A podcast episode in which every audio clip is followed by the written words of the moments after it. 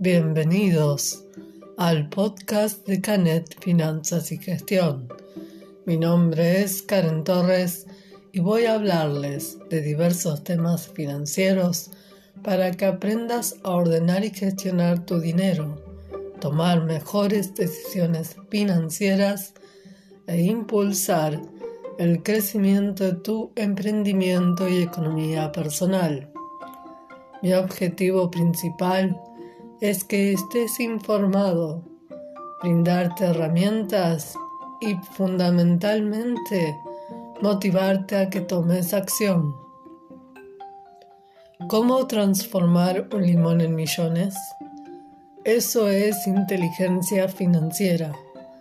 No se trata de lo que pasa a tu alrededor, sino de cuántas soluciones diferentes se te pueden ocurrir para hacer crecer tu economía.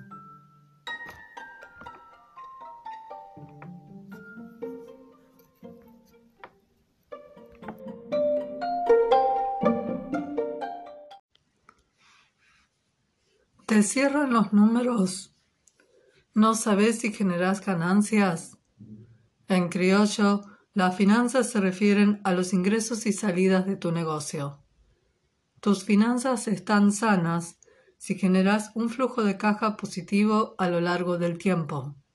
Sin recursos financieros, un emprendimiento no puede crecer. ¿Cómo planificar? Te lo puedo responder con estas cuatro preguntas. ¿Qué metas querés alcanzar? ¿Cuántos recursos necesitas? ¿Cómo lo podés lograr? ¿Y en cuánto tiempo?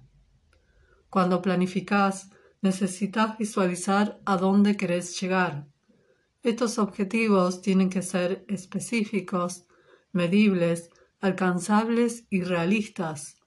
Por ejemplo, un objetivo para el 2020 pudo haber sido incrementar tus ventas un 30% con respecto al año anterior. Si el total de tus ventas del 2019 fueron 900 mil pesos, un 30% representa 270 mil. Si eso lo distribuís por los 12 meses del año 2020 nos representa un incremento de 22.500 pesos más por mes de ventas con respecto al año anterior. Esto lo proyectas en tu presupuesto de venta anual. ¿Cómo logras estas ventas extras?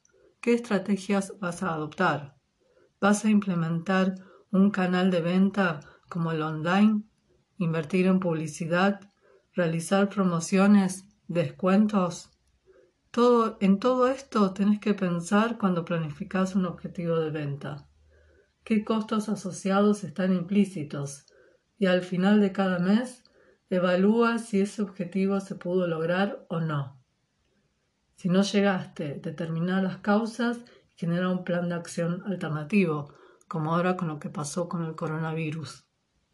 También calcular si los costos estuvieron dentro de lo presupuestado Pudiste haber alcanzado tus ventas objetivo, pero no los costos. Esto te va a impactar en tu flujo de caja. Por eso te sirve planificar, para tener una hoja de ruta, una herramienta que te ayude a comprender los datos económicos de tu negocio. Para comenzar con la planificación, tenés que conocer la situación en que estás. ¿Qué información tenés disponible? ¿Llevas un registro diario de caja? ¿Conoces los costos de tu negocio? ¿Preparás todos los meses el flujo de caja?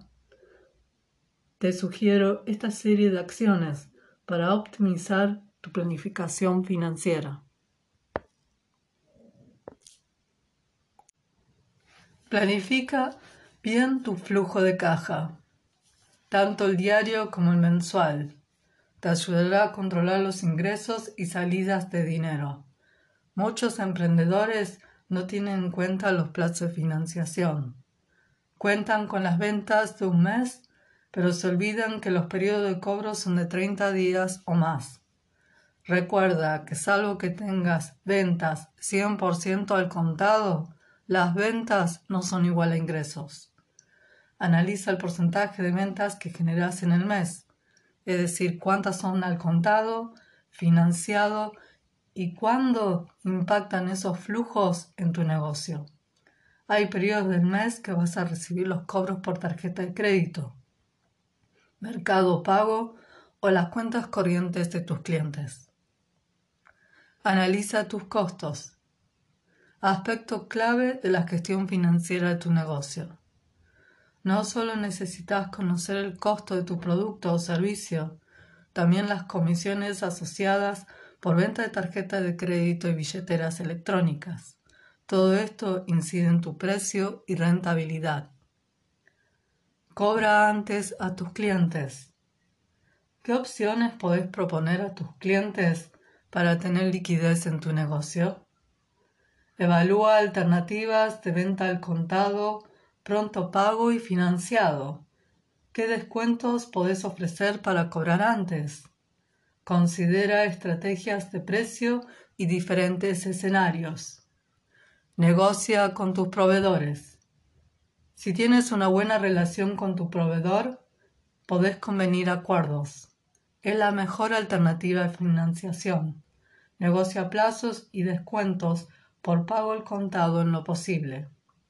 El 70% de los emprendedores comienza su negocio sin una planificación financiera eficiente. Consecuencia de esto, viven tapando huecos con costos de financiación muy altos que impactan en la liquidez de tu negocio. Siempre evalúa considerar diferentes escenarios y contextos posibles. No pierdas de vista gastos pequeños o menores. Cuando uno planifica, podrás tomar decisiones y emprender acciones necesarias para alcanzar tus objetivos y asegurar la liquidez de tu emprendimiento.